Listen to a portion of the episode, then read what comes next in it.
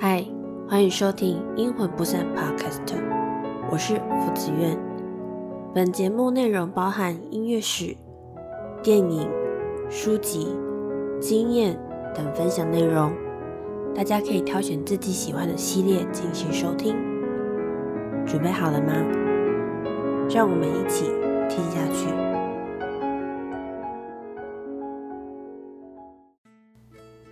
嗨，大家好，我是福子苑。今天呢，又来到一个很简短的系列，叫做《生活一点魂》。那我们今天要说什么呢？其实前阵子我的学姐有看我 IG 的，大家可能有发现到我的学姐，她就是来拜访我。然后来拜访我之后呢，她就送我了蛮多的乔迁之礼。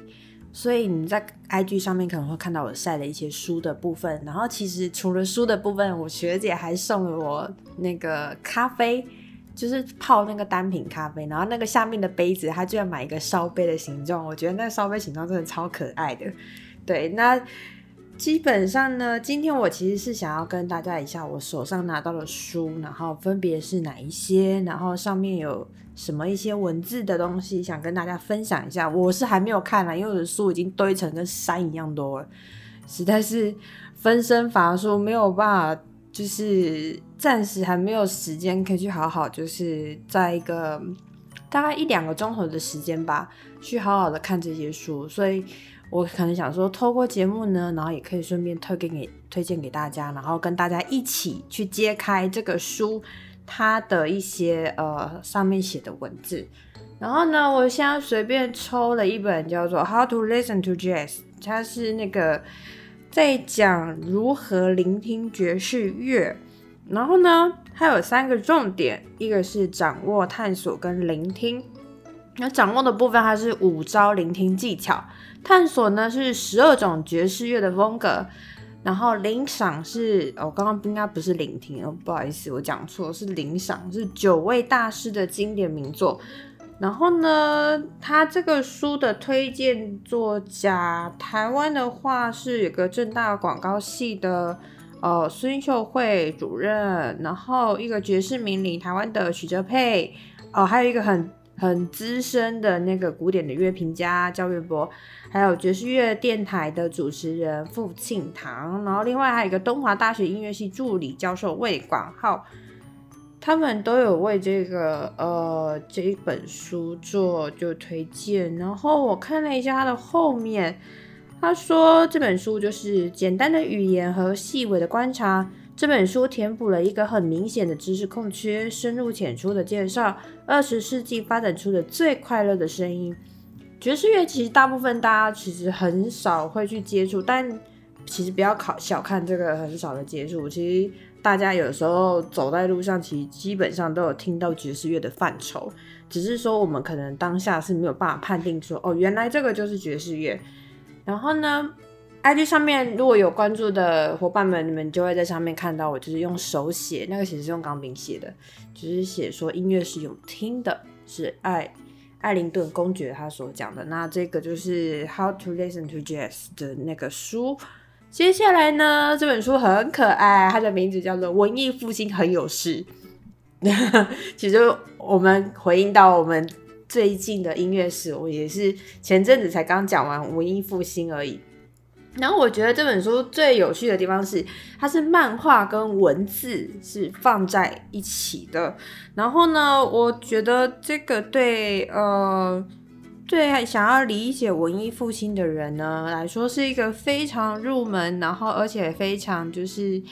嗯简单好理解的一本书的入门款。然后像里面他就有讲说那个达文西的事例，然后还有就是呃我看了一下米开朗基罗、贝里尼、切切里尼。这些其实大部分大家知道的可能是达文西比较多，那这里面他是有介绍，而且他介绍达文西的时候是写万能型的人才，我觉得这个嗯是的确是的确是万能型的人才，因为达文西大家都知道他非常的厉害。那这本书大概分了十二章，十二章，然后这本书呢，它是一个日本作者叫做胡屋美丽老师，然后他是边画然后边写。所以他这本书其实读起来应该或者是会是非常轻松，而且是全彩。我看到里面的时候都傻眼都，想说哇塞，这全部是全彩的耶！想说哇，这个书看起来一定很嗨。它不会很厚，它其实薄薄的，大概大概一公分左右，算是不错。而且它上面啊，就是有很多那种动动诶，就是动画图的那种感觉。然后比如说它上面就有一个写说，善意的谎言是必要的。就这个这个角色看起来不知道是谁呀。然后还有另外一个角色，就是看起来很屁，然后就写说，活用本大爷的才能的话，想拿到工作就超轻松的。这个也不知道是谁，但是我觉得他好屁哦，他真的蛮屁的。这个这个是谁呀？这个是飞利浦，嗯，飞利浦，飞利浦哪一位？飞利浦？哇，我现在找不到。然后主要登场人物哦，还有拉斐尔哦哦哦，我觉得这本书蛮可爱的，对。然后你们如果想要就是理解文艺复兴的话，我我觉得这本书可能可以就是深入浅出，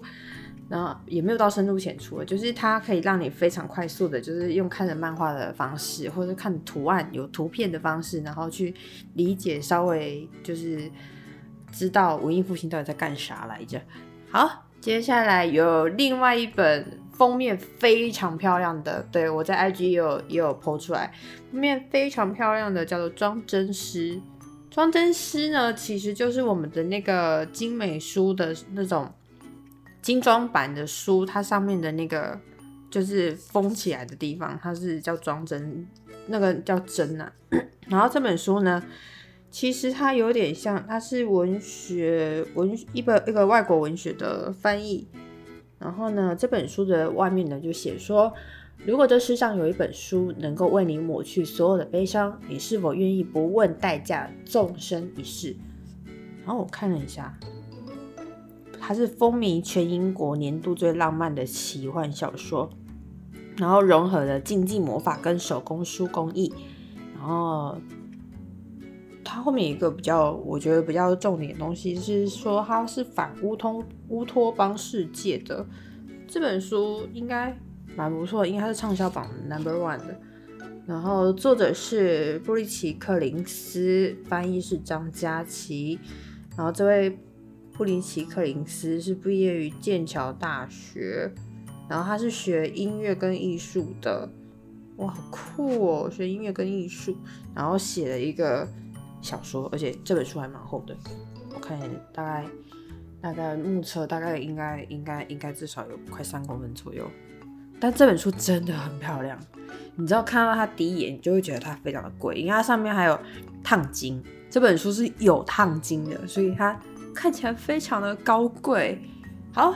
下一本是第四本，那对我学姐送了我四本书，真的非常的多。好，第四本我觉得这个就比较科学一点，它的名字叫做《迷恋音乐的脑》，它是在讲说，呃，我们的人为什么会喜欢音乐，然后从音乐来认识大脑，再从大脑就是反过头来认识音乐，对，然后结合这两个，然后这书里面还附了大脑的一些，就是音乐进到我们耳朵，再进到我们大脑之后，我们的头脑会做怎样的活活动。我觉得这本书真的蛮蛮蛮蛮有趣的，然后它的作者是丹尼尔列维廷，就是一个国外的作家，然后翻译是王心莹，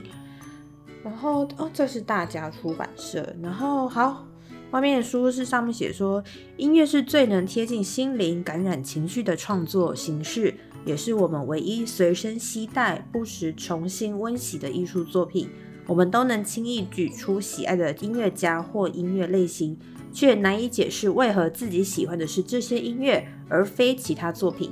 仿佛在音符与和弦之间，还有某种我们能够感知却无法言说的神秘。作曲家荀白克曾说：“总有一天，心理学家将能解释音乐语言。”如今，预言的时代已经来临，但科学研究的意义不在于驱除一切神秘，而是重新创造。活络神秘的面貌。当我们理解对音乐迷恋之本质，也更能深入的认识自己。这本书其实已经十刷了，我那天看了一下，那大概我看一下哦，它它是二零一三年二月的时候是一刷，然后它的那是它出版的一刷。然后，二零二一年的三月是已经是他的第十刷，可见这本书它是有非常呃具有代表性的。那我觉得，如果你想要从一个科学的角度去知道说，我们到底为什么喜欢音乐呢？跟我们去怎么，我们的脑袋是怎么去分辨音乐，跟我们到底喜欢音乐的类型是为什么？用科学的角度去看这件事情，我觉得这是非常有趣的书。好，这是我学姐送我的四本书，但是我实在真的没有时间，暂时没有时间去好好的把它看完。我觉得，嗯，我觉得应该归功，也不算归功于，应该说，我觉得我们一个人应该有时间要给自己一点独处的时间，因为我最近事情真的比较多，有一些呃生现实生活上有一些事情我需要处理，所以变得我没有办法去有一个好好的。一个小时或者两个小时的时间，可以给自己去独处，然后并且去好好看这本书，我觉得非常的可惜。那我我是认为，其实我们在工作之余呢，应该要找一点时间给自自己跟自己呢去做沟通，去做交谈。不管你今天是看什么书，像我还有宫崎骏论，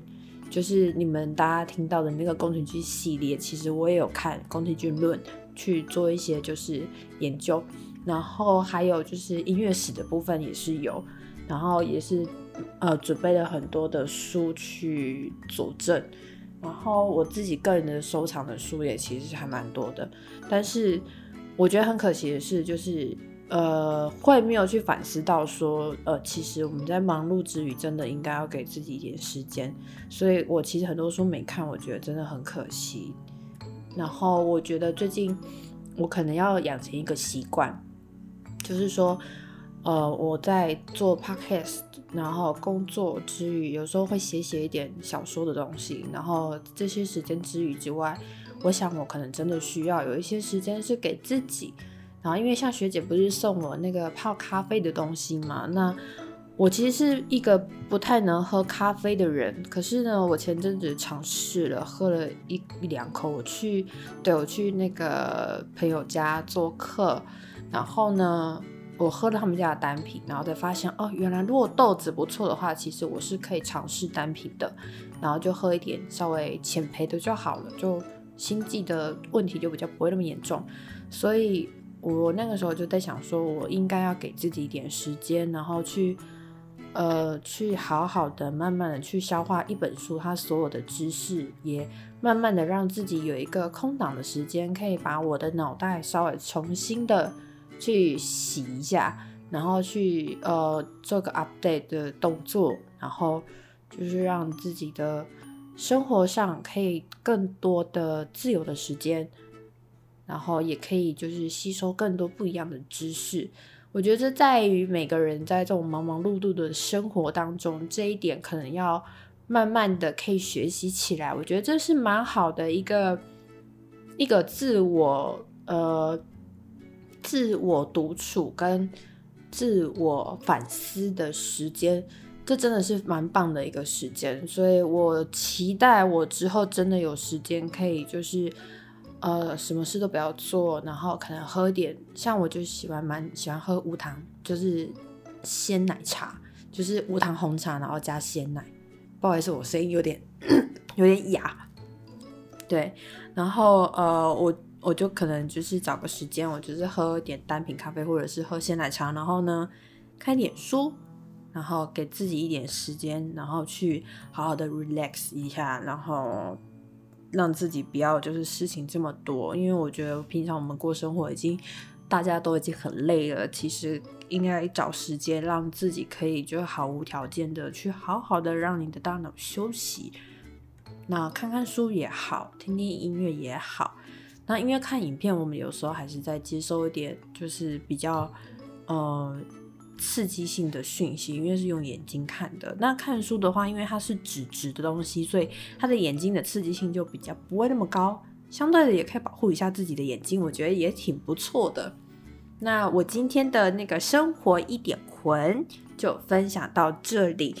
如果你有觉得就是想要再多听一点我生活上的其他的事情的话，我也欢迎你在我的节目的下方就是留言给我，那我一定都会看，也都会回。然后呢，